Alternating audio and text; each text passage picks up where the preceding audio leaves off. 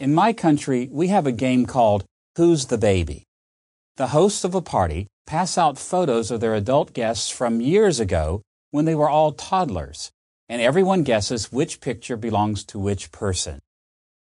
Usually, at least some pictures can be matched with some of the guests. No adults look exactly as they did when they were that young, but often some facial feature, the shape of our eyes, a bright smile continue to be similar enough that we can tell which toddlers grew into which adults. Something like this is true of the theology of the Old Testament. The Old Testament covers thousands of years during which its theology changed quite a bit. The theology in its more mature stages, near the end, are not exactly like the theology of its earlier, younger stages. But when we look more carefully, we can still see that the Old Testament actually represents the same faith as it grew over time. This is the third lesson in our series, Building Biblical Theology. We have entitled this lesson Diachronic Developments in the Old Testament.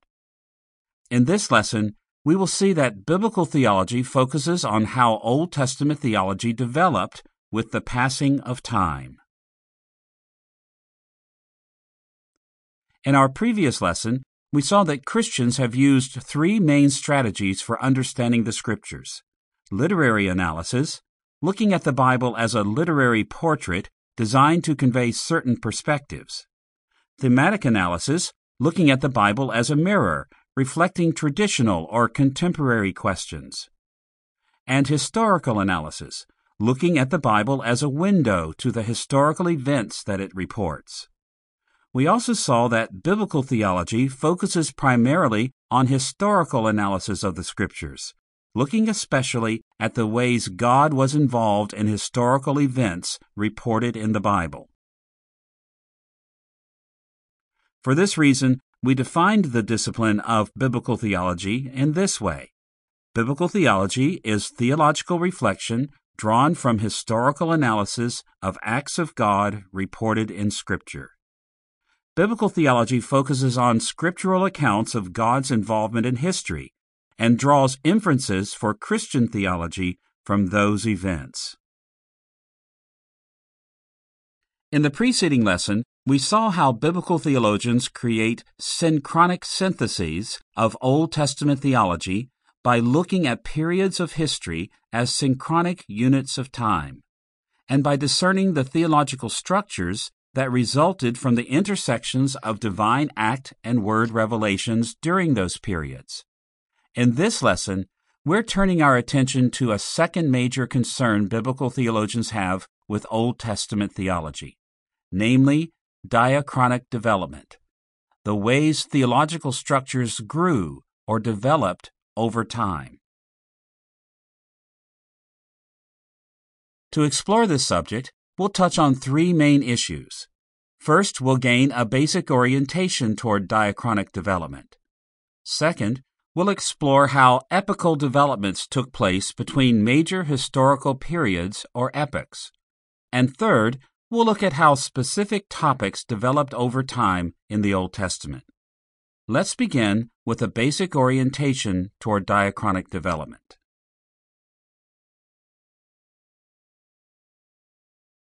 One of the best ways to introduce the idea of diachronic development is to focus on what we mean by each of these words.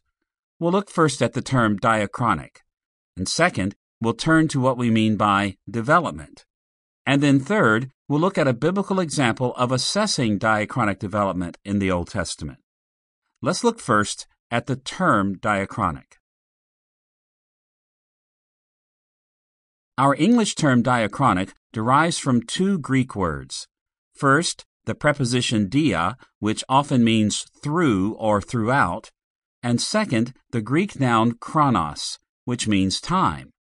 Diachrony is a concern with the passage of time. In the case of biblical theology, the term diachronic points to the ways Old Testament theology transformed, changed, or developed through time. It will help to see how diachronic approaches to the Old Testament relate to synchronic synthesis, the topic of our last lesson. On the one hand, we'll see how it stands in contrast with synchronic synthesis. And on the other hand, we'll see the interdependence between diachronic and synchronic approaches. Let's consider first how they contrast with each other. You'll recall that we compared synchronic synthesis of the Old Testament with paying attention to particular scenes in a movie, looking at relatively coherent segments of a film one by one. Synchronic synthesis focuses on the theological structures that emerged within chosen periods of biblical history. What did God reveal during this or that time? By contrast, looking at the Old Testament diachronically is like concentrating on the storyline of a movie as it moves from scene to scene.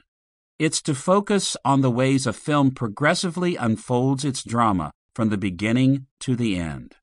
Diachronic approaches to the Bible concentrate on how theological structures progressively unfolded through time. How did God's revelations develop as history moved forward?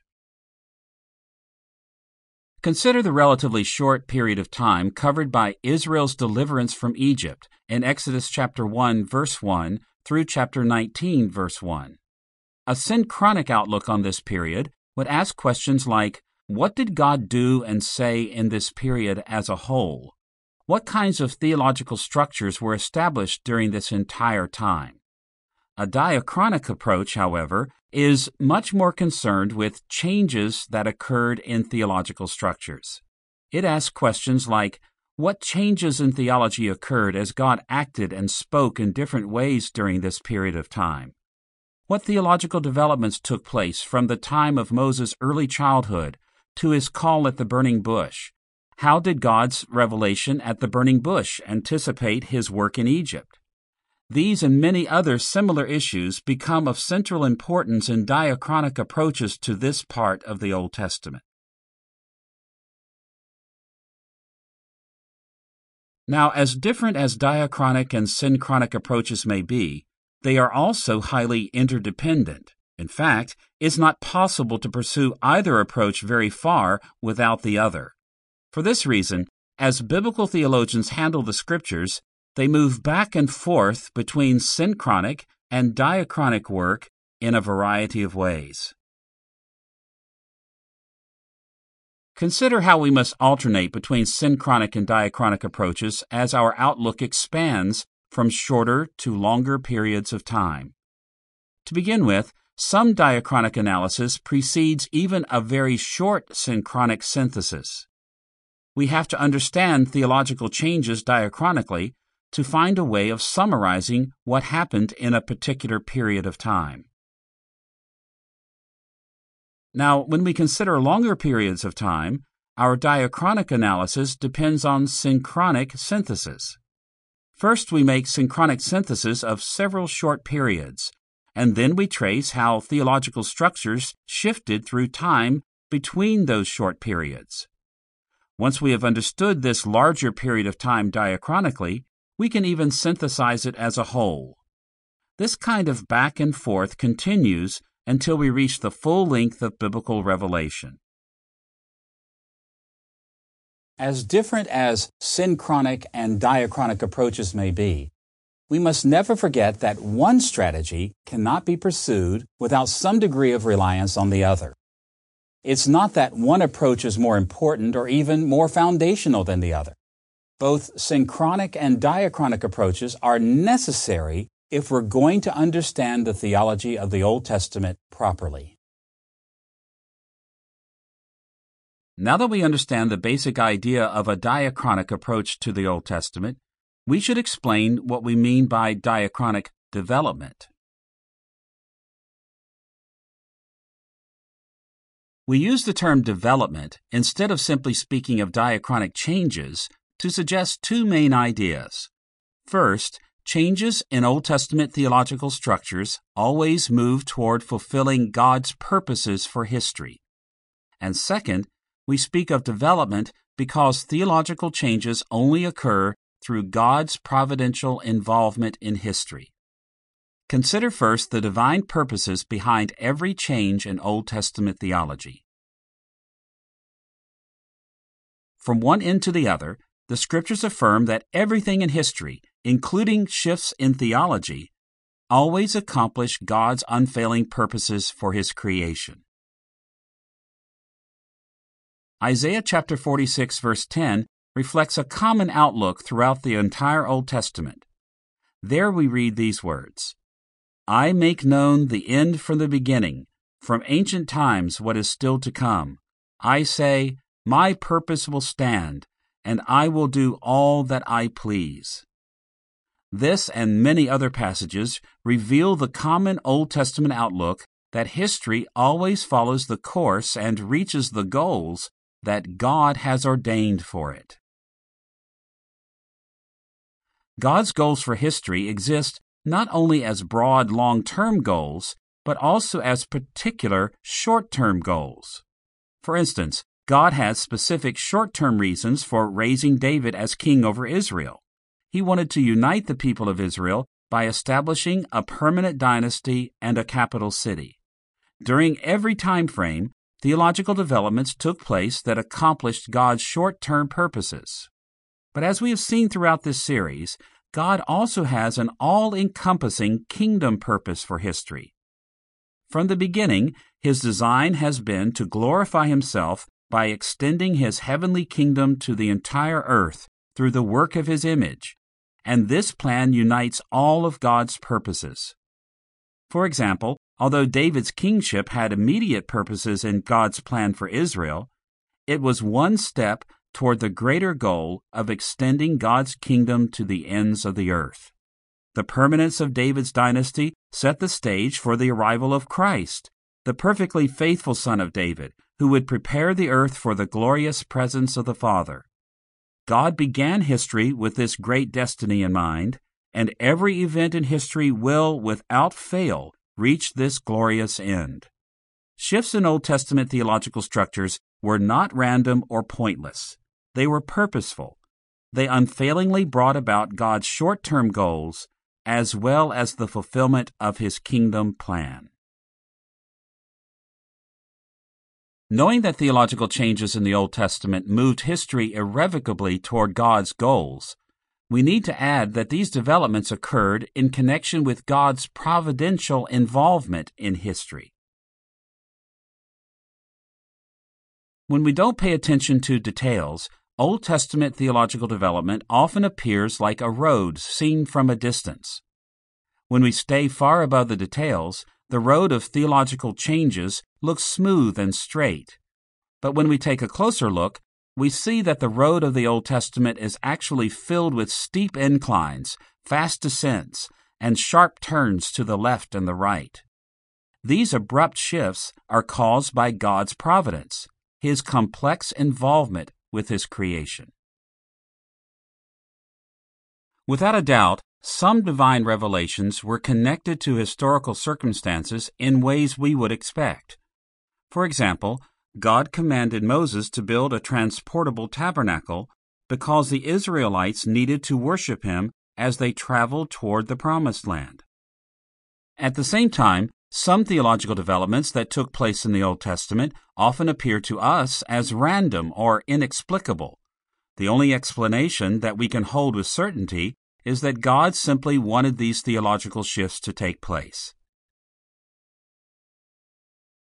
Take, for example, many of the ceremonial practices God required of Israel in the Old Testament. God commanded many practices to make his people into a holy people. Surprisingly, some aspects of these ceremonial laws appear to be marks of holiness precisely because they stand in contrast with the practices of other cultures, including the Canaanite cultures surrounding Israel. But other marks of holiness are very similar to the practices of other cultures, including the Canaanites. In effect, sometimes God commanded the Israelites to distinguish themselves, and other times he commanded them to do things in ways that were very similar to their neighbors. Why did God's revelation do this?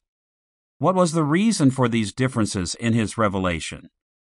Although we may make some strides in understanding, in the end, we simply do not know why.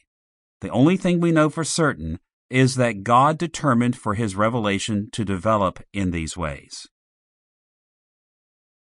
A third type of theological development resulted when God responded to the choices human beings and other volitional creatures made.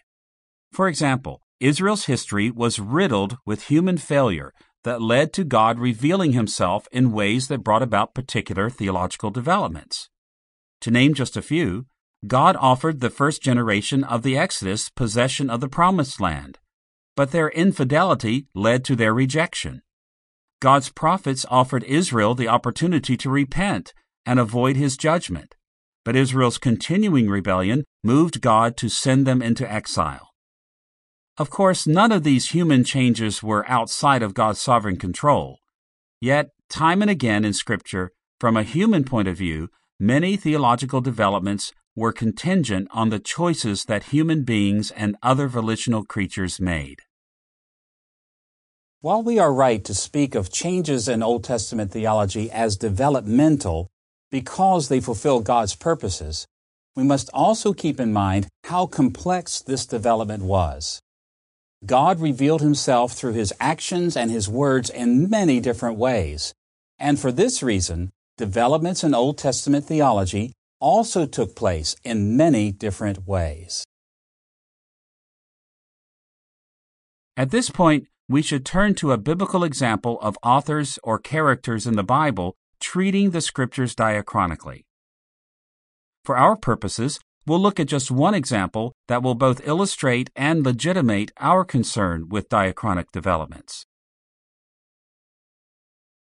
In Matthew chapter 19 verse 3, some Pharisees tested Jesus with this question Is it lawful for a man to divorce his wife for any and every reason?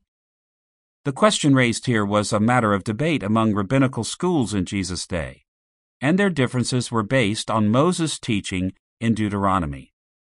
Listen to what Moses wrote in Deuteronomy chapter 24, verse 1. If a man marries a woman who becomes displeasing to him because he finds something indecent about her, and he writes her a certificate of divorce.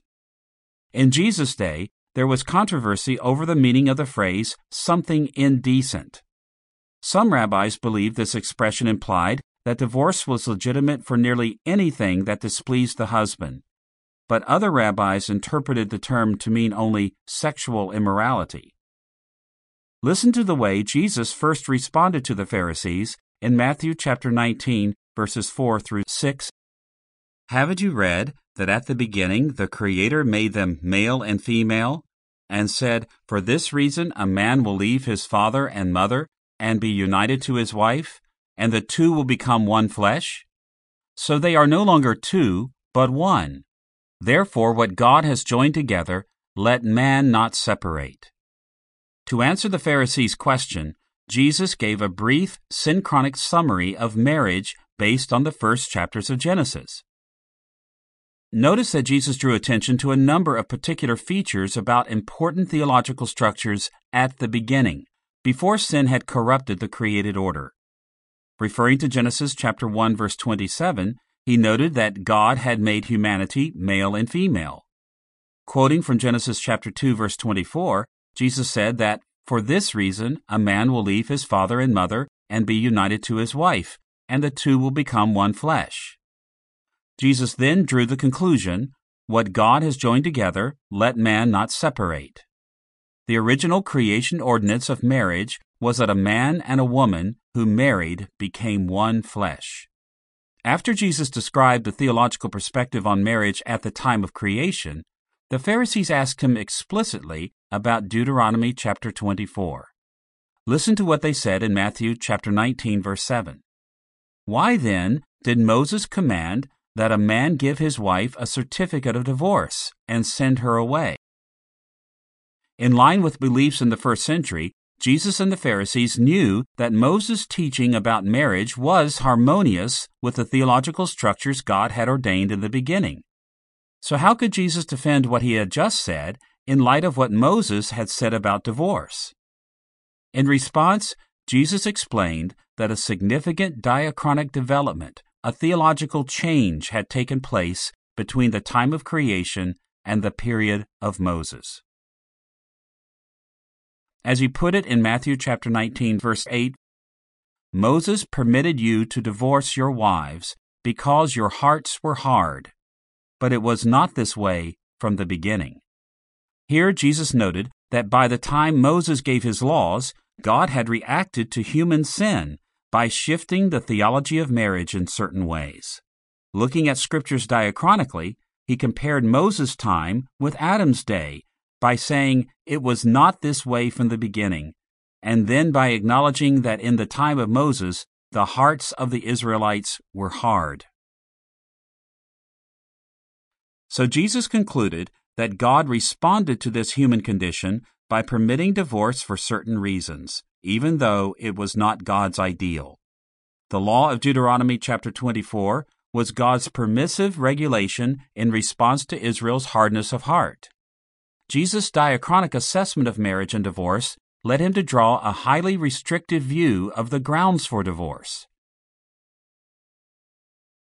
As we read in Matthew chapter 19 verse 9, I tell you that anyone who divorces his wife except for marital unfaithfulness and marries another woman commits adultery. So we see that Jesus understood marriage and divorce in the light of diachronic developments in Old Testament theology. At first, divorce was unthinkable. Later, when sin had hardened the hearts of God's people, divorce was permitted but not endorsed. In this case, a change in the human condition led to a change in Old Testament theology. The way that Jesus handled the Old Testament here demonstrates that treating Old Testament theology diachronically is legitimate and important for us today as well. Now that we have a basic orientation toward diachronic approaches to the Old Testament, we should turn to the second main topic in our lesson epochal theological developments. Imagine you were going to write a letter to a friend about the past year of your life. One strategy you might adopt would be to explain how important factors in your life came together in certain ways so that they broke the year into distinguishable periods. For instance, you could describe how your family life, your church life, and even your inner spiritual condition changed each month of the year. The paragraphs of your letter might begin something like this. This is what happened in January. These things happened in February, and so on. In much the same way, biblical theologians often describe the development of Old Testament theology in terms of the ways God's revelations divide history into major periods or epochs. To explore epochal developments of Old Testament theology, we will touch on two issues. First, we will look at the diverse theological emphases of different ages in the Old Testament. And second, we'll explore the organic theological unity among the ages. Let's look first at the ways the Old Testament divides into epochs that had particular theological emphases. There are many ways to divide the history of the Old Testament into major theological periods. We could focus on geographical divisions. We could divide the Old Testament in terms of its literary divisions. But in this lesson, We'll illustrate epochal developments by returning to an important feature of the Old Testament we have mentioned in earlier lessons of this series the influence of divine covenants. As we saw in the preceding lesson, the Old Testament characterizes every divine human relationship in terms of three covenantal dynamics the display of divine benevolence, the necessity of human loyalty to God, and the consequences of blessings for obedience and curses for disobedience.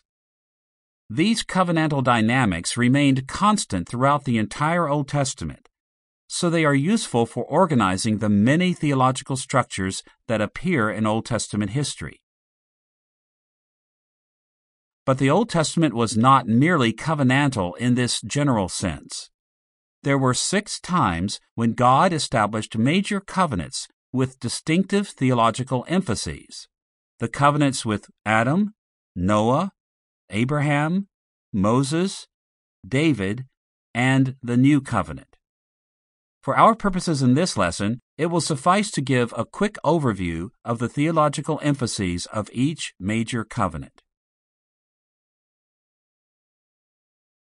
The six Old Testament covenants fall into three main categories. First, the universal covenants with Adam and Noah. Second, the national covenants with Abraham, Moses, and David. And third, the new covenant predicted by Old Testament prophets. Let's look at all three groups, beginning with the universal covenants. We speak of the covenants with Adam and Noah as universal because they were made between God and all of humanity. So the theological structures of these covenants tell us much about the relationship between God and all people. The covenant with Adam refers to the governance of divine human relations established in the opening chapters of Genesis. Although the Hebrew word berit, normally translated covenant, does not appear in the first three chapters of Genesis, we have seen in other series that there is ample evidence for understanding God's relationship with Adam as a covenant, or at least as an arrangement closely resembling a covenant. As the first divine covenantal administration, the theological emphases of this covenant were so basic to all of Scripture that we may call it the covenant of foundations. Every particular theological structure revealed from the days of Adam to Noah was deeply influenced by the emphases of Adam's covenant. They all stressed how God was benevolent before sin by placing humanity in his garden, and how God was merciful after sin by promising humanity's eventual victory over evil. The relationship between Adam and God also emphasized that all human beings have a basic responsibility of loyal service to their Creator. Moreover, these chapters in Genesis illustrate the consequent blessings and curses that come upon human beings as they choose to obey or disobey what God has commanded. The second universal covenant is God's covenant with Noah. This covenant is explicitly mentioned in Genesis chapters 6 and 9. In Noah's covenant, God took into account human propensity for sin and extended patience toward us by providing stability in nature. For this reason, we may speak of this covenant as the covenant of stability. As God said in Genesis chapter 8 verses 21 and 22, Never again will I curse the ground because of man, even though every inclination of his heart is evil from childhood. And never again will I destroy all living creatures as I have done.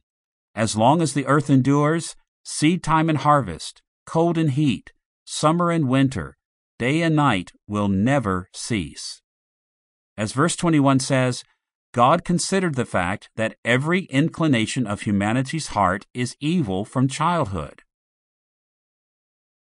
So, in response to humanity's persistent sinfulness, God established a long term strategy of extending the common grace of a new order for nature so that redeemed humanity could fulfill his purposes. God did this by providing a safe, predictable natural realm within which we could stumble and rise again to serve Him. The focus of the dynamics of Noah's covenant characterized every divine revelation from Noah to Abraham. Every divine human interaction during this time was deeply influenced by God's benevolence of long term stability in nature. The universal requirement of loyalty to God and His purposes for all human beings, and specific ways in which human beings faced the consequences of blessings and curses as they formed distinct nations spreading throughout the earth. Following the universal covenants, God established national covenants with his special people Israel, the covenants with Abraham, Moses, and David. In these stages of history, God narrowed his covenantal attention primarily to just one ethnic group, establishing Israel as the nation that would lead the rest of humanity in service to God. We find explicit references to Abraham's covenant in Genesis chapters 15 and 17. The covenant with Abraham emphasized promises for the numerical increase of Israel and possession of the promised land from which Israel was to spread God's blessings to the entire world. And for this reason, Abraham's covenant may be characterized as a covenant of promise. Whenever we study the stretch of time between Abraham and Moses, we find that the emphases of God's covenant with Abraham marked the entire period. God's special benevolence toward Abraham and his descendants, his specific requirements of loyalty from the patriarchs, and examples of blessings and curses for the fathers of Israel appear time and again. God made a second covenant with Israel through Moses when he brought them to Mount Sinai. The primary record of God's covenant with Israel through Moses appears in Exodus chapters 19 through 24. These chapters emphasize how God gathered the 12 tribes and shaped them into a politically unified nation by giving them the Ten Commandments and the Book of the Covenant. For this reason, the covenant with Moses may be called the covenant of law. The theological structures revealed in the time between Moses and David were deeply influenced by the emphasis of Moses' covenant with God. The law was presented as a divine benevolence to Israel. The law specified ways in which Israel was to be loyal to God, and the particular consequences of blessings and curses were demonstrated in Israel's early national history in accordance with Moses' law. Later on, when Israel became a full fledged empire under the rule of David, God also made a covenant with David. We do not know precisely when in David's life God formally established this covenant, but 2 Samuel chapter 7, 1 Chronicles chapter 17, Psalm 89 and Psalm 132 convey the basic content of David's covenant. David's covenant emphasized kingship in Israel. To be more specific, it promised the endurance of David's royal line, Jerusalem as Israel's capital, and worship at its temple. Although individual descendants of David would suffer when they turned from God, God's choice of David's family as Israel's imperial dynasty would never be forsaken. For this reason, we may call David's covenant Israel's covenant of kingship. The dynamics of David's royal covenant deeply influenced theological structures from the time of David to the end of the Old Testament. In a variety of ways, God granted many kindnesses to and through the house of David. He required loyalty from the Davidic kings and the nation under their authority. And the consequences of blessings and curses for Israel and even for other nations were directly or indirectly tied to the royal line of David. With the emphases of the universal and national covenants in mind, we should look at the New Covenant, the last major covenant mentioned in the Old Testament. In the later history of the Old Testament, the prophets of Israel faced the time when Israel would go into exile. They spoke, however, of a covenant that would be established after the exile. At that time, Israel would repent of sin and God would bring history to its final climactic stage. And along with these blessings, the prophet said that God would make a final covenant with his people. This climactic covenant is mentioned many places in the Bible, but listen to how Jeremiah chapter 31 verse 31 speaks directly of the new covenant. The time is coming, declares the Lord, when I will make a new covenant with the house of Israel and with the house of Judah. The new covenant was designed to govern God's people when God fulfilled his promises to reestablish his people after exile and to spread his kingdom through them to the ends of the earth. And for this reason, we may speak of the new covenant as the covenant of fulfillment. We will look more closely at the new covenant in future lessons, so at this point we will simply summarize how it unfolded. The New Testament tells us that this age of fulfillment was inaugurated by the first coming of Christ, his work of redemption on the cross, the victory of his resurrection, his ascension, the outpouring of the Holy Spirit at Pentecost, and the work of the apostles, all of these events initiated this new epoch in biblical history. In our day, we experience the continuation of the new covenant as faith in Christ is spreading to the corners of the earth through the gospel. And we will see the consummation of the new covenant when Jesus returns and makes all things new. The new covenant characterizes every particular theological structure from Christ's first coming to his glorious return. God's benevolence at this point in history was greater than ever before as he worked through Christ, poured out the Holy Spirit, and ministered through the apostles. New Testament revelation also reminds us of the countless ways we receive many benevolences in our day. But when Christ returns, we will receive the kindness of our full inheritance in the new heavens and new earth. In addition to this, the New Testament record of Jesus' time on earth emphasizes that all people were required to be loyal to him. This was true in his day, and it continues to be true in our day. And the New Testament explains that when Christ returns, we will all give him unfailing loyalty. New Testament revelation also displays the new covenant consequences of blessings and curses. It reports the enormous consequences for the choices made by those who had contact with Christ and the apostles during the inauguration of Christ's kingdom. It specifies ways in which we are now to consider the consequences of obedience and disobedience. And of course, the New Testament vision of Christ's return involves the covenant consequences of final, eternal judgment and reward. So we see that the six major divine covenants so permeated the theology of the times in which they were revealed that they provide us with ways of understanding the different emphases of major historical epochs in the Old Testament. Adam's covenant introduced the age of foundations, Noah's covenant began an age of natural stability. Abraham's covenant established promises for Israel. Moses' covenant introduced God's law.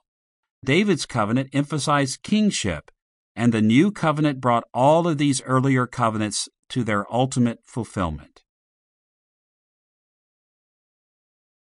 Despite the differences in emphases in each covenant epoch, we may also speak of the organic unity of the theology of these ages. The epochs of Old Testament history were not entirely different from each other. Rather, they exhibited continuity with each other, like the stages of growth in living organisms. To understand this organic unity more fully, we'll explore three aspects of the relationships between different covenant ages. First, we'll note how Old Testament covenants were unified as administrations of God's kingdom. Second, we'll look into the resulting authority of earlier covenants for later covenants. And third, we'll speak of the need for application of earlier covenants to later covenants. Let's look first at the unity of God's covenants as administrations of His kingdom. The major divine covenants in Scripture served as the main ways God administered His kingdom through its various historical stages. As Old Testament history moved toward the goal of spreading God's reign throughout the world, God established different covenants to guide life in His kingdom in particular ways at particular times. But all Old Testament covenants shared the same ultimate goal to extend God's glorious kingdom throughout the earth. This administrative function of covenants should lead us to expect a great deal of unity among the covenants. They were not separate programs that disregarded or contradicted each other. They were inseparably connected to each other by their one kingdom purpose. In fact, the order in which Old Testament covenants appear reveal their unity. Adam's covenant established the foundational concepts of the goal of God's kingdom and humanity's service in reaching that goal. Noah's covenant established natural stability as the arena within which failing humanity could have opportunity to reach the goal of God's kingdom. Abraham's covenant established Israel as the ethnic group that would lead the rest of humanity toward the goal of God's kingdom. Moses' covenant revealed the law that would guide this leading nation toward the goal of the kingdom. David's covenant brought a permanent dynasty to guide them further toward this same end. And finally, the new covenant permanently remedies the failures of humanity and completes the goal of God's kingdom. These logical implications among Old Testament covenants indicate that they were all unified as administrations of God's kingdom. Now that we see how Old Testament covenants administered the one goal of God's kingdom, we should also look at their organic unity in terms of their authority. When we look at how earlier covenant ages were acknowledged in the structures of later periods, it quickly becomes evident that the authority of earlier covenants always extended to later covenants. There are countless ways to show that this is true, but for simplicity's sake, we will look in just two directions. First, the continuing authority of covenants before Moses, and second, the continuing authority of the covenant with Moses. When we see how Moses handled divine covenants that came before him, there can be little doubt that he considered them authoritative for his own day. Consider the book of Genesis, where Moses wrote about the covenants with Adam, Noah, and Abraham. These three covenants were established much earlier than Moses' day, but he wrote about them in Genesis to affirm their authority for the Israelites living in his day. Moses did not believe that the earlier covenants of Adam, Noah, and Abraham had been replaced or annulled. He wrote about them as he did in Genesis because he believed that they had authority over the lives of the Israelites under the covenant of law established at Sinai. The earlier covenants still had authority to guide the lives of people living in the later time of Moses. In the second place, when we consider the covenant with Moses itself, it's also apparent that it had continuing authority after his time. For instance, listen to the way Solomon spoke of David's covenant and Moses' covenant together in 2 Chronicles chapter 6 verse 16. Now, Lord God of Israel, keep for your servant David my father the promises you made to him when you said, you shall never fail to have a man to sit before me on the throne of Israel, if only your sons are careful in all they do to walk before me according to my law. In this passage, Solomon referred first to the covenant of kingship with David, when he said that David shall never fail to have a man to sit before me on the throne of Israel. But notice how smoothly Solomon transitioned to the Mosaic covenant. He added that David's sons would reign if only your sons are careful in all they do to walk before me according to my law. Solomon's words here demonstrate that the law of Moses remained authoritative for the people of God even after the establishment of David's covenant.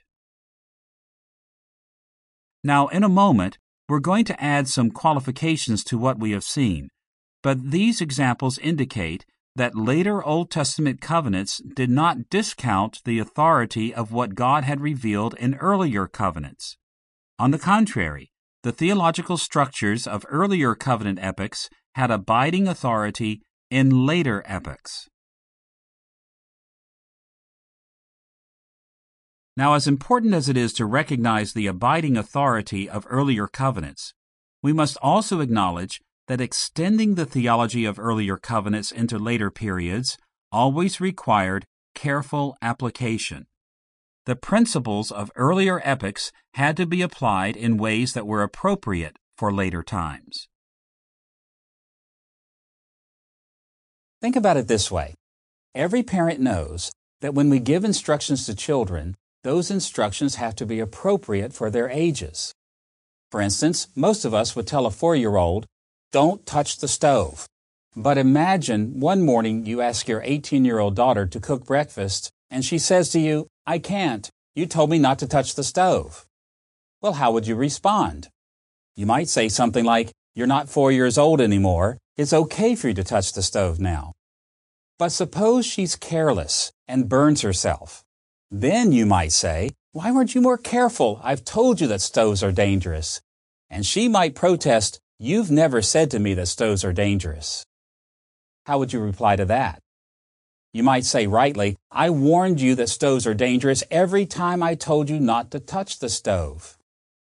As you talk to your daughter this way, you're telling her two main ideas. On the one hand, you don't want her to return to behaving like a four year old. But on the other hand, you also don't want her to forget the lessons you taught her as a four year old. In much the same way, God dealt with his people throughout the Old Testament as maturing children. And for this reason, God's people had to remember two things. First, they were not to turn back to living as if they were in an earlier covenant age. To do that would be to reject more recent, fuller revelations from God. But second, God's people in later periods were never to forget the wisdom of what God had taught in earlier ages. They were to apply the theology of earlier epochs in ways that took account of God's new act and word revelations. For instance, Noah's covenant built on the theology of God's foundational covenant with Adam. But the principles of the first covenant were adjusted to fit the emphasis on natural stability as the nation spread around the world in Noah's day. Abraham's covenant embraced the foundational principles of Adam's day and the natural stability of Noah's age. Yet, by the time of Abraham, God had narrowed his covenant focus primarily to Israel as his favored people. And for this reason, the universal theological structures of earlier covenants had to be applied to Israel's patriarchs in ways that were appropriate for them as the chosen people. For instance, the command to multiply and to have dominion over the earth given to Adam was applied specifically to Israel's pursuit of multiplication as a race and possession of the promised land. The promise of natural stability was applied to Israel's patriarchs as they enjoyed the blessings of nature in the promised land. Moses' covenant of law reached back to Adam's foundation, Noah's stability, and Abraham's promises. But Moses applied these earlier theological structures to the Israelites living in his day in very careful ways. The policies of earlier covenants had to be seen in the light of specific regulations for worship and social life revealed in God's law at Sinai. David's covenant of kingship built on Adam's foundation Noah's natural stability, Abraham's promises, and Moses' law. But once David's dynasty had been established, all of these previous theological structures had to be seen in the light of the centrality of David's kingship, the city of Jerusalem, and its temple. We can sum up the matter this way. Throughout the epochal developments of the Old Testament, it was never a matter of if the theological perspectives of earlier covenants applied to later periods. Rather, the important question was how they applied. Answering this question is the ongoing task of epochal diachronic approaches toward the Old Testament. Now that we have seen how Old Testament theology developed from one covenant age to another, we should turn to our third main topic how biblical theologians have traced the ways specific topics developed in Old Testament history. We've already seen that one strategy for writing a letter to a friend about events of the past year is to describe how many factors come together and divide the year into distinctive periods. This approach corresponds to the ways biblical theologians study epochal developments in the Old Testament. A second way to write about the same year would be to take particular areas of your life, like your family, your church, your spiritual condition, and describe how each of these areas developed individually throughout the entire year. Each paragraph of this letter might begin something like, This is what happened in my family last year. This is what happened in my church last year. This is what happened in my spiritual life last year. In much the same way, the developments of Old Testament theology can be described in terms of particular topics. To get an idea of how this approach works, we'll look in two directions. First, we'll see how biblical theologians have treated traditional topics from systematic theology. And second, we'll look at the special issue of biblical typology. Let's begin with the ways systematic theology has formed topical concerns for biblical theologians. The topics of traditional systematic theology have developed into a fairly stable set of concerns. For the most part, systematicians first address theology proper, the doctrine of God. Then they turn to anthropology, the doctrine of humanity, and focus especially on humanity's need for salvation. Soteriology follows, the doctrine of salvation. Then ecclesiology, the doctrine of the church, receives attention. And finally, eschatology, the doctrine of last things. From time to time, even biblical theologians have summarized the theology of the Old Testament following these basic categories. And this has occurred for at least two reasons. On the one hand, traditional systematic theology has had a very long history and has been very useful for biblical theologians. In fact, the results of traditional systematic theology have been so positive that quite often biblical theologians have found much help there. Good systematic theology has sought to be thoroughly biblical, and insofar as that goal has been reached, systematics has much to offer biblical theology. As much as systematic theology needs stimulation from biblical theology, biblical theology needs the rich heritage and stability of systematics. On the other hand, the topics of systematic theology have often been adopted in diachronic biblical theology because so many evangelicals have believed that the purpose of biblical theology is to provide exegetical information for systematics. In an earlier lesson, we saw that despite their differences, highly influential men such as Charles Hodge, Benjamin B. Warfield, and Gerhardus Vos looked at biblical theology as the way Scripture is brought to bear on systematic theology. As a result, biblical theology is often thought of not as an end in itself, but as a means for developing a systematic theology that is true to Scripture. For these and other reasons, it's nearly impossible for biblical theologians to free themselves entirely from systematic theology as they explore the development of particular topics in the Old Testament. And even when they have introduced new insights rising out of their study of Scripture, systematic theology has guided their discussions in important ways. Biblical theologians have explored the Old Testament in terms of theology proper, anthropology, soteriology, ecclesiology, and eschatology. But when biblical theologians are concerned with diachronic developments, they ask this distinctive question of these issues How did this doctrine develop or mature through the history of theological changes in the Old Testament? For instance, a biblical theologian might explore theology proper. But rather than concentrating on the doctrine of the eternal Trinity, as in traditional systematics, a biblical theologian would look at the distinctive act and word revelations about God during different periods of the Old Testament, always being careful not to violate later revelation, but also careful not to read later revelation into earlier periods. A biblical theologian might ask, what did God reveal about himself in the time of Adam? What did he reveal about himself in the time of Noah? What was Moses' doctrine of God? And so on. As God acted and spoke in history, he revealed more of himself. For this reason, the doctrine of God developed along certain lines in Old Testament history. In a similar way, biblical theologians have traced how aspects of anthropology, soteriology, Ecclesiology and eschatology developed through the Old Testament as well.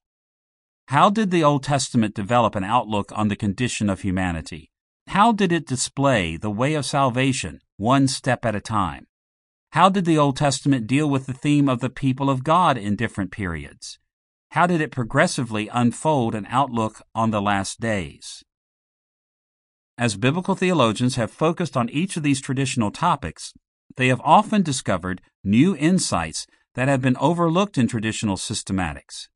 At times, they have even discovered ways that systematic theology should be corrected by biblical theology. Now that we have an understanding of how topical developments in biblical theology relate to systematic theology, we should turn to a second aspect of topical developments in the Old Testament. We have in mind here a special diachronic issue that is frequently called biblical typology.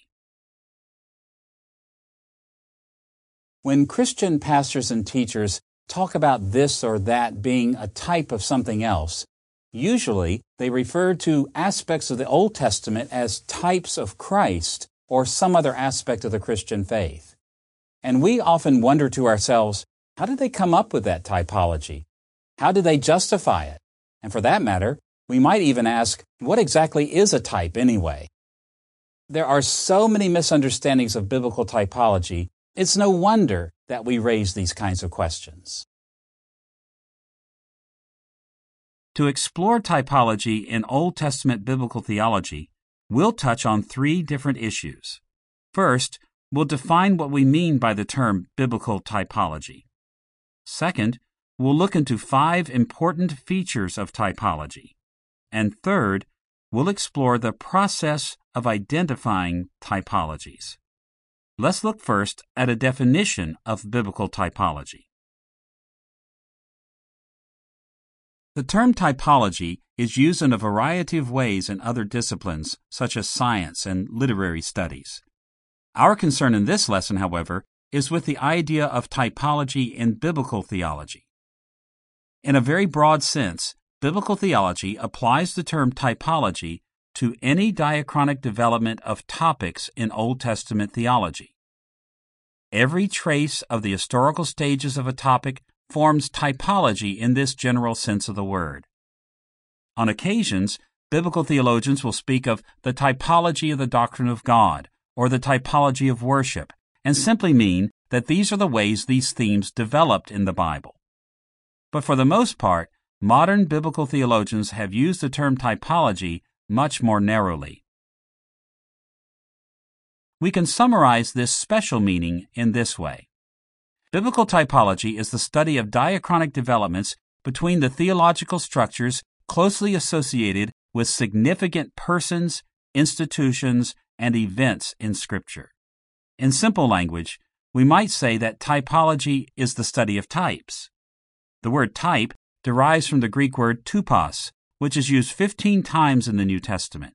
In three important passages, New Testament writers spoke of particular theological structures in the Old Testament as types of other theological structures in New Testament faith. For example, listen to what the apostle Paul said about Adam in Romans chapter 5 verse 14.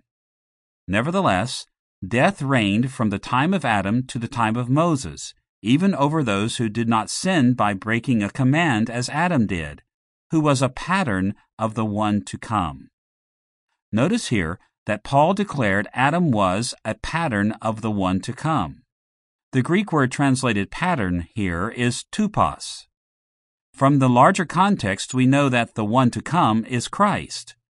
So in this case, Paul observed that Adam was a type of Christ. In 1 Peter chapter 3 verses 20 and 21, the New Testament counterpart to an Old Testament type is designated the antitype. There we read these words In the days of Noah, eight persons were brought safely through the water, and corresponding to that, baptism now saves you. In this passage, the Greek term translated corresponding to that is antitupos, or antitype. So, in this example, Christian baptism is presented as a New Testament counterpart to Noah's flood. In Colossians 2, verse 17, the Apostle Paul once spoke of Old Testament ceremonial law with a significant variation in terminology. These are a shadow of the things that were to come. The reality, however, is found in Christ. Here Paul spoke of Moses' ceremonial law as a shadow, skia in Greek, and the things to come as the reality found in Christ. In a similar way, the writer of Hebrews also spoke of types as shadows and antitypes as realities. Most frequently, however, New Testament writers did not use any special terminology when they noted biblical typologies. They simply linked or associated particular Old and New Testament elements with each other. For instance, listen to the way Jesus spoke of a typological connection between Moses' bronze serpent and himself in John chapter 3 verses 14 and 15. Just as Moses lifted up the snake in the desert, so the Son of Man must be lifted up, that everyone who believes in him may have eternal life. In this passage, Jesus compared the bronze serpent with his crucifixion without any special terminology. But we can still say that the serpent was a type of the crucifixion, and that the crucifixion was the antitype of the serpent. With this basic idea of typology in mind, we should turn to a number of specific features of typology that biblical theologians usually recognize.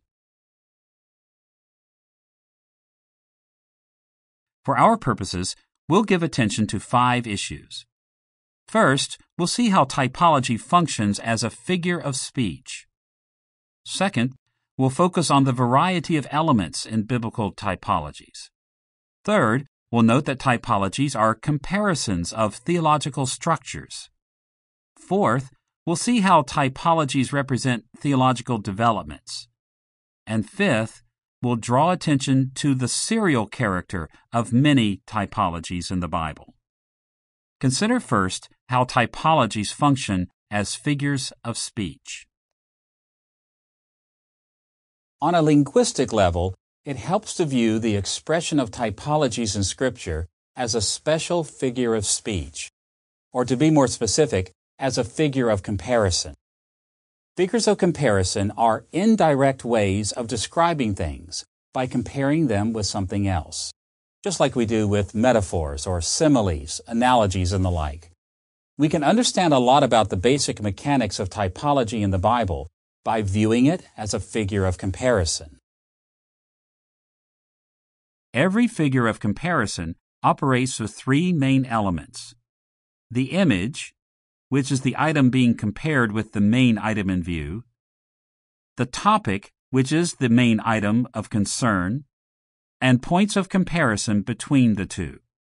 For instance, think about this simple simile.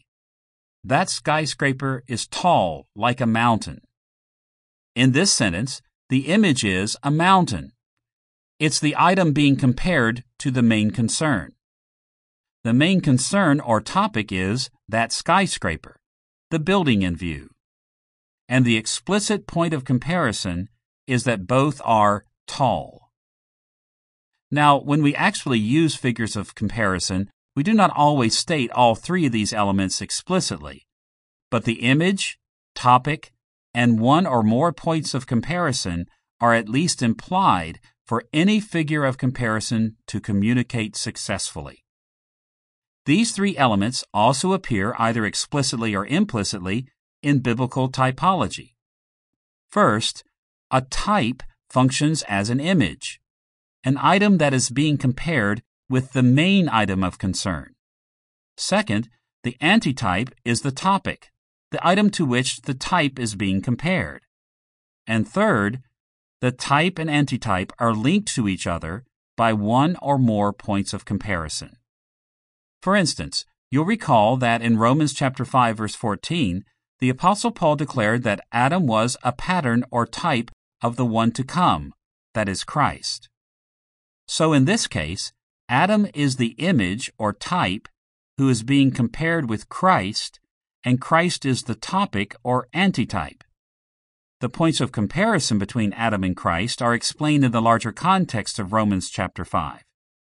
Adam is a type of Christ because both the actions of Adam and the actions of Christ had widespread and related effects on people who were identified with them. On the one hand, those identified with Adam died, and on the other hand, those identified with Christ received eternal life.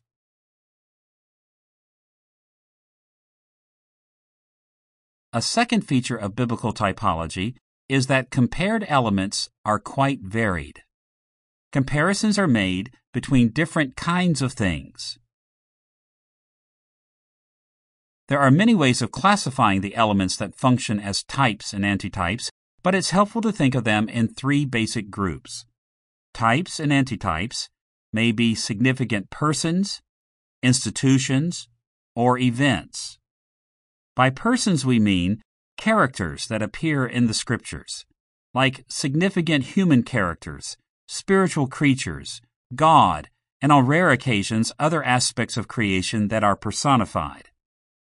By institutions, we mean enduring historical realities, like significant real estate or locations of lasting significance, rituals, organizations, important buildings, and the like.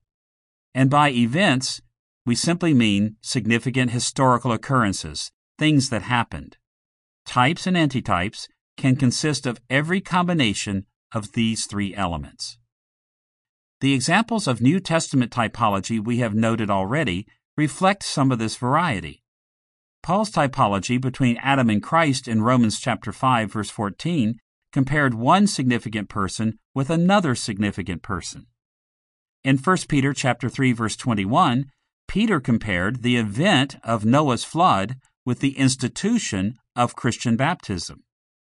In John chapter 3 verse 14, Jesus compared the event of Moses lifting the bronze serpent with the event of his own crucifixion. Other combinations occur elsewhere in Scripture. Whatever the case, typologies compare significant persons, institutions, and events. In the third place, typologies in the Bible always compare the theological structures that are closely associated with their elements. Unfortunately, well intending evangelical biblical theologians often become so intrigued with typology that they find types and antitypes nearly every time they see any similarity between two items in Scripture. But their comparisons frequently involve only coincidental features rather than substantial theological connections. For example, Abraham had two hands, but there's no good reason for thinking that Abraham was a type of later biblical characters who also had two hands. The fact that people wore robes at more than one time in the Old Testament does not indicate that they were types and antitypes of each other. These sorts of comparisons deal with little more than historical coincidences. Instead of being distracted by such insignificant comparisons, well founded typologies consist of comparisons of significant theological structures associated with their elements. The elements of typologies, persons, institutions, and events, do not stand alone in their typologies. They serve as synecdoches, parts that stand for larger, closely associated theological ideas. When biblical writers mentioned particular persons, institutions, or events as elements of typologies, they had in mind the larger theological structures that those elements represented. For example, consider again Paul's example of Adam as a type of Christ in Romans chapter 5 verse 14. Paul did not compare the fact that both men had hair. He did not draw attention to the fact that both had two eyes and two ears. Instead, Paul noted this typology because he was comparing the theological significances of Adam and Christ. Paul's comparison was based on the observation that both men had massive impacts on the status of the people identified with them. The same may be said of Peter's typology between Noah's flood and Christian baptism in 1 Peter chapter 3 verses 20 and 21. The larger context of Peter's epistle makes it clear that he was concerned with the theological significance of the flood as the way Noah passed from a world of divine judgment to a new world blessed by God. And of course, Christian baptism is associated with similar beliefs because it symbolizes our passing from a world destined for judgment to the new creation in Christ. It was on this level that Peter compared the waters of Noah's day with the waters of baptism. A fourth characteristic of typologies in Scripture is that they always reflect diachronic developments. When the scriptures identify types and antitypes, they always belong to different times in history, and so they reflect diachronic theological developments between those times. For this reason, as with all figures of comparison, typologies will involve both similarities and differences between their elements.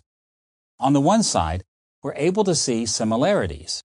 Certain persons, institutions, and events are types of later persons, institutions, and events because their theological significances were similar. But on the other side, these comparable elements were also dissimilar. They were never precisely the same. With the passage of time, new revelations took place between types and antitypes that caused developments in their theological significances. Think once again about Paul's typology in Romans chapter 5 verse 14, where the type is Adam and the antitype is Christ.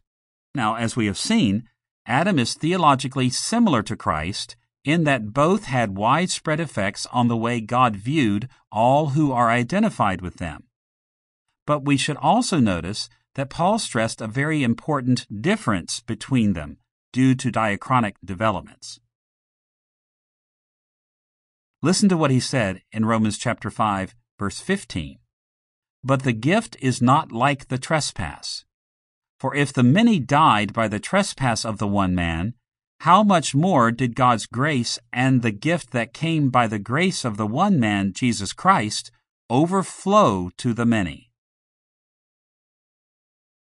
Notice here that Paul did not simply point to the similarities between Adam and Christ, he noted a crucial difference between them. Adam lived in the earliest epoch of biblical history, and his act of disobedience introduced sin and death into human history.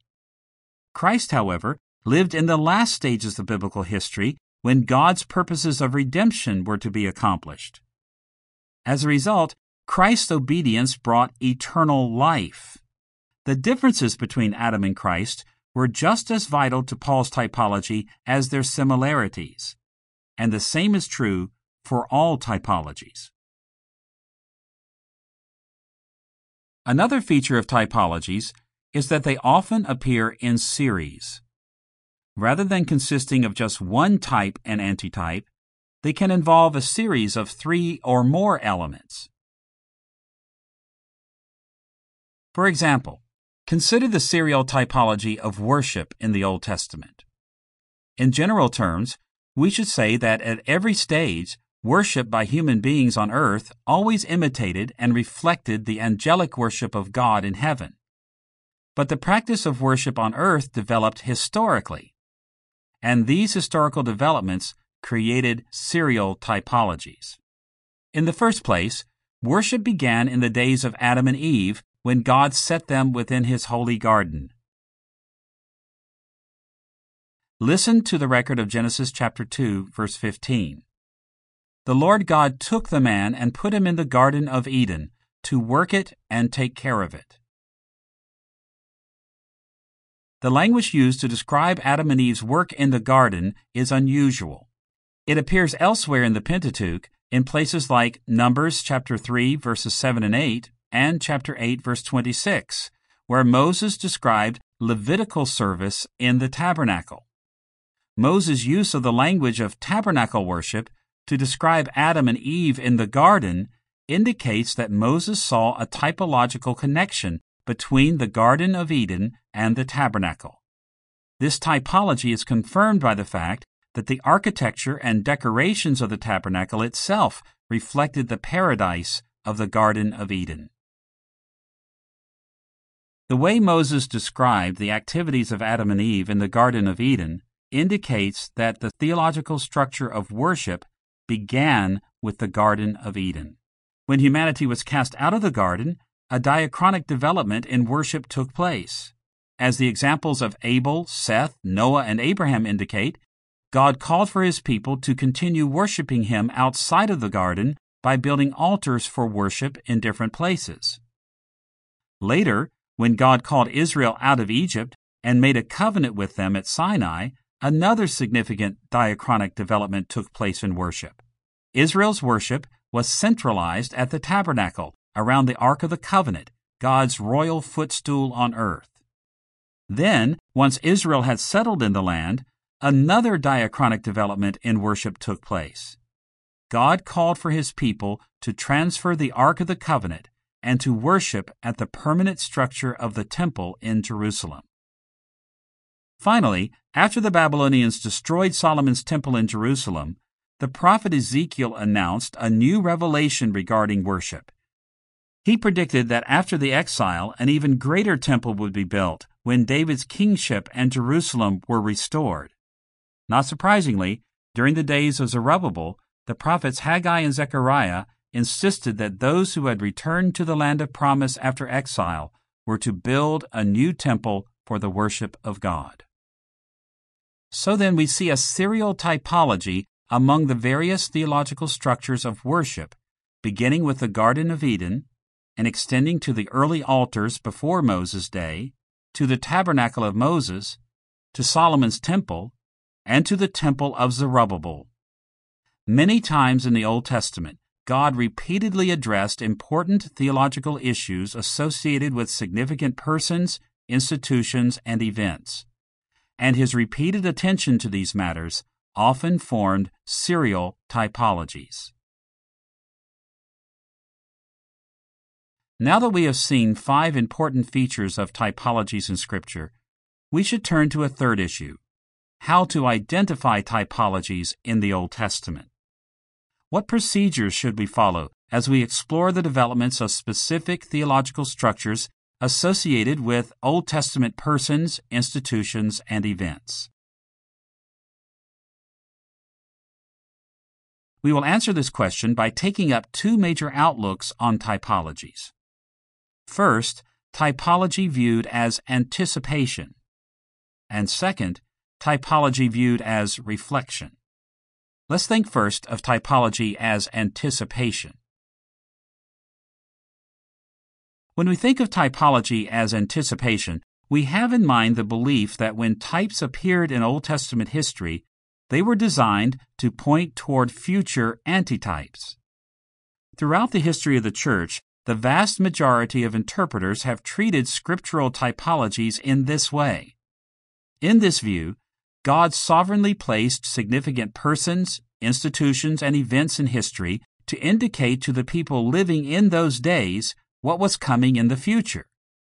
This traditional outlook has characterized most Christian approaches toward typology, including the early decades of evangelical biblical theology. Now, in recent days, many biblical theologians have dismissed this traditional anticipatory view in favor of an approach that is often called intertextuality. Intertextuality treats typology simply as literary phenomena, the ways one biblical text treats another, rather than treating typologies as historical realities arranged by God to indicate what was on the horizon. Biblical typologies are reduced to the ways later biblical texts handled earlier biblical passages for particular theological ends. In contrast with these recent tendencies, New Testament authors describe typology as interactualities. In other words, types were historical realities that actually anticipated future historical realities as their antitypes. As you will recall, in Romans chapter 5 verse 14, Paul called Adam a pattern of one to come. Paul wrote about the historical Adam, not merely the text of Genesis, as foreshadowing the historical Christ.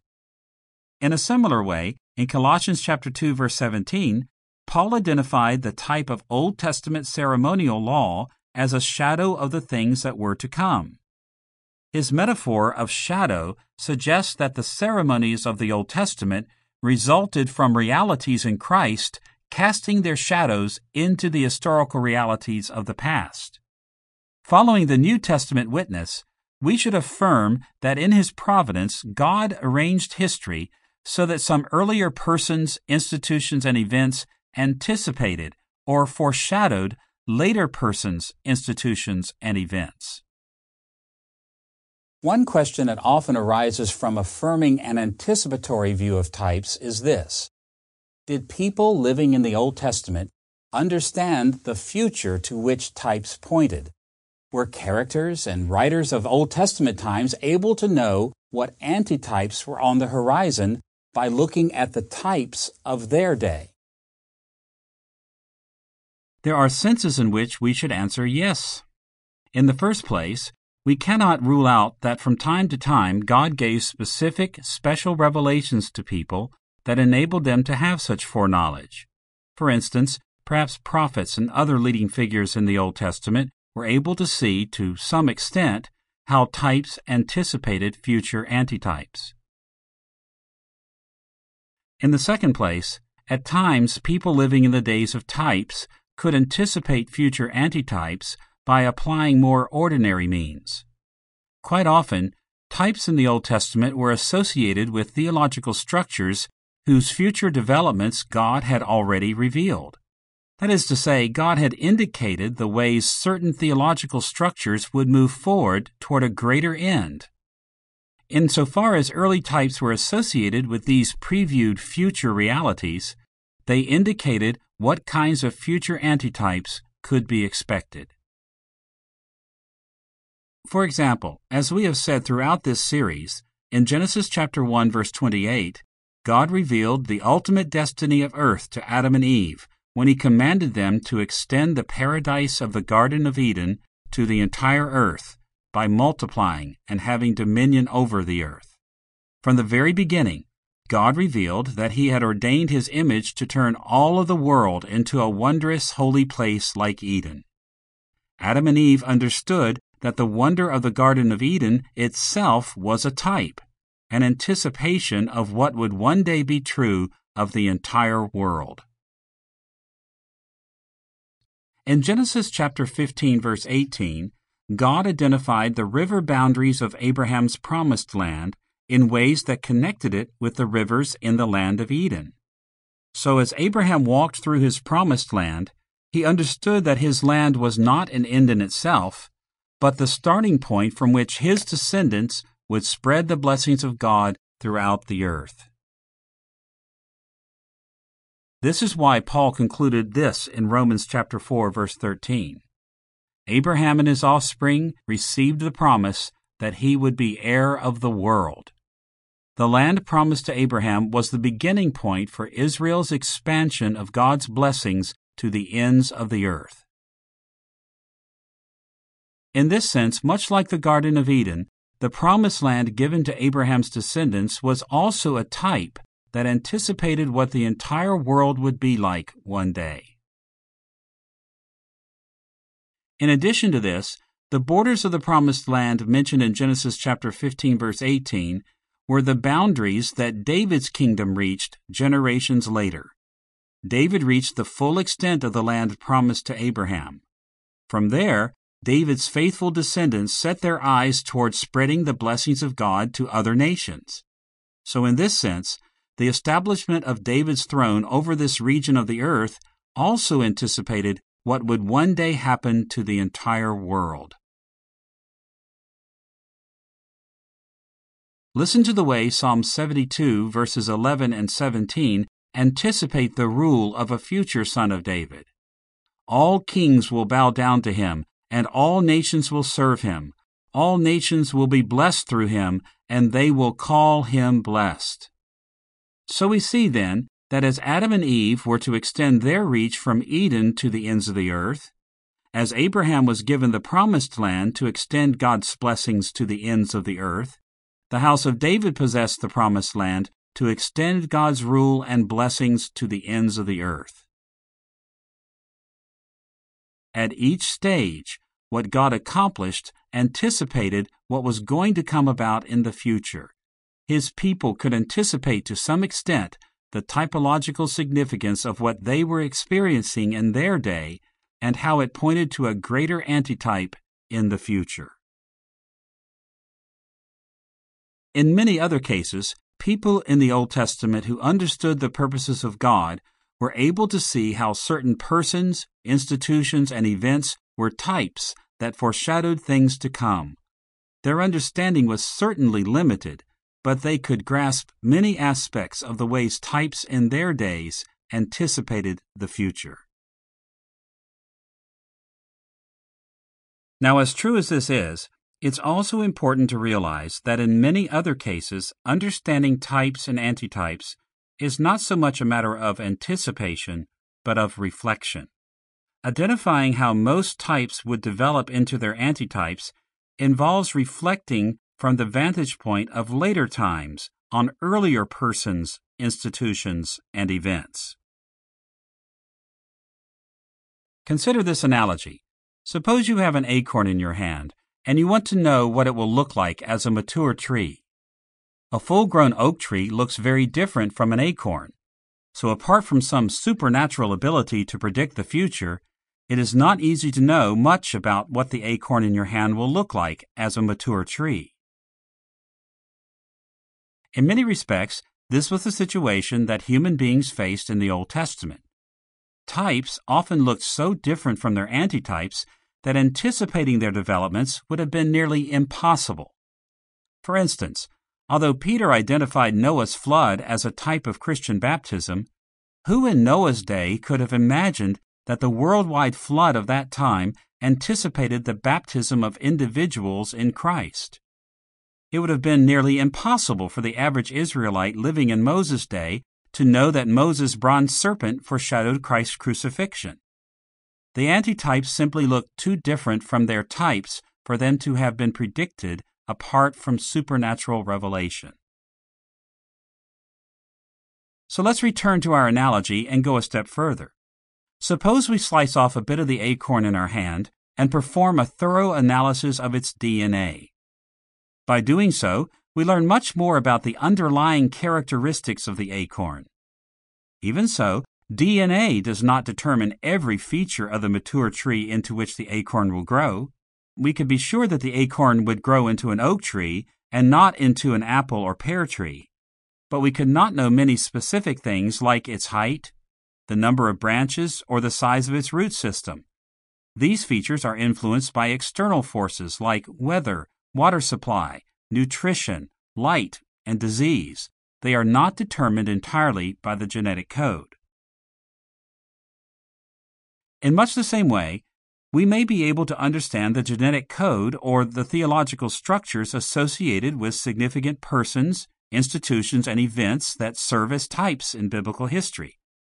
This knowledge may provide us with some expectations for later developments, but the developments between a type and its antitype are not entirely predictable by this means. New revelations from God often take history in unexpected directions. Even with a thorough understanding of the theological significance of a type, we cannot always predict the details of its antitype. Instead of trying to understand types and antitypes by predicting the latter from the former, we must usually rely on a process of reflection. Like biblical writers, we have to take advantage of our historical situation and reflect on the ways that earlier persons, institutions, and events actually developed into later antitypes.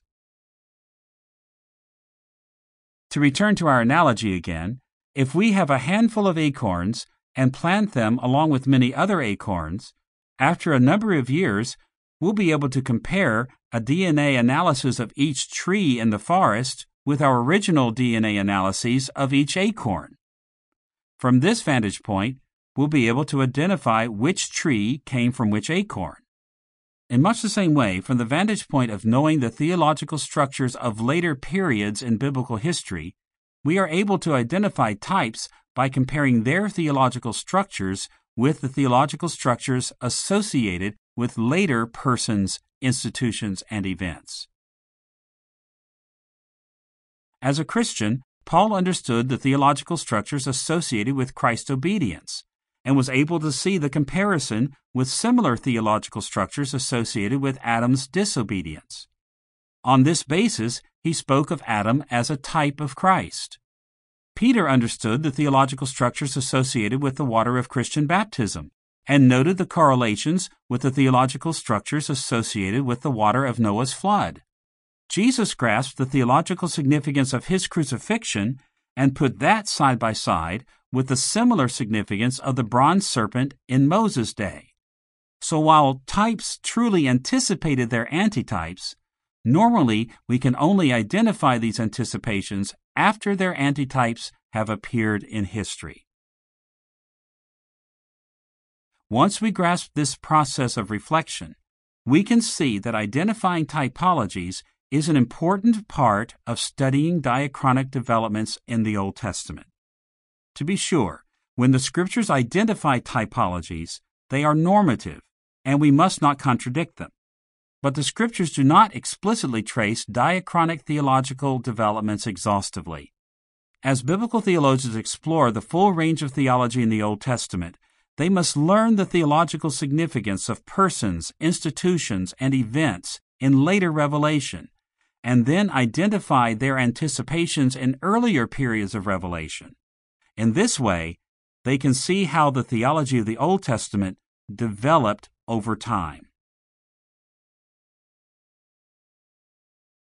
In this lesson, we have examined diachronic developments in the Old Testament. We have gained a basic orientation toward diachronic or developmental approaches to Old Testament theology. We have seen how Old Testament theology progressed in historical epochs or stages, and we have explored the developments of specific themes in Old Testament theology as well. Many more things could be said about diachronic developments in the Old Testament, but grasping what we have presented in this lesson will provide a solid foundation for further investigation into the ways theology developed from the early days of Genesis to the last days of the Old Testament.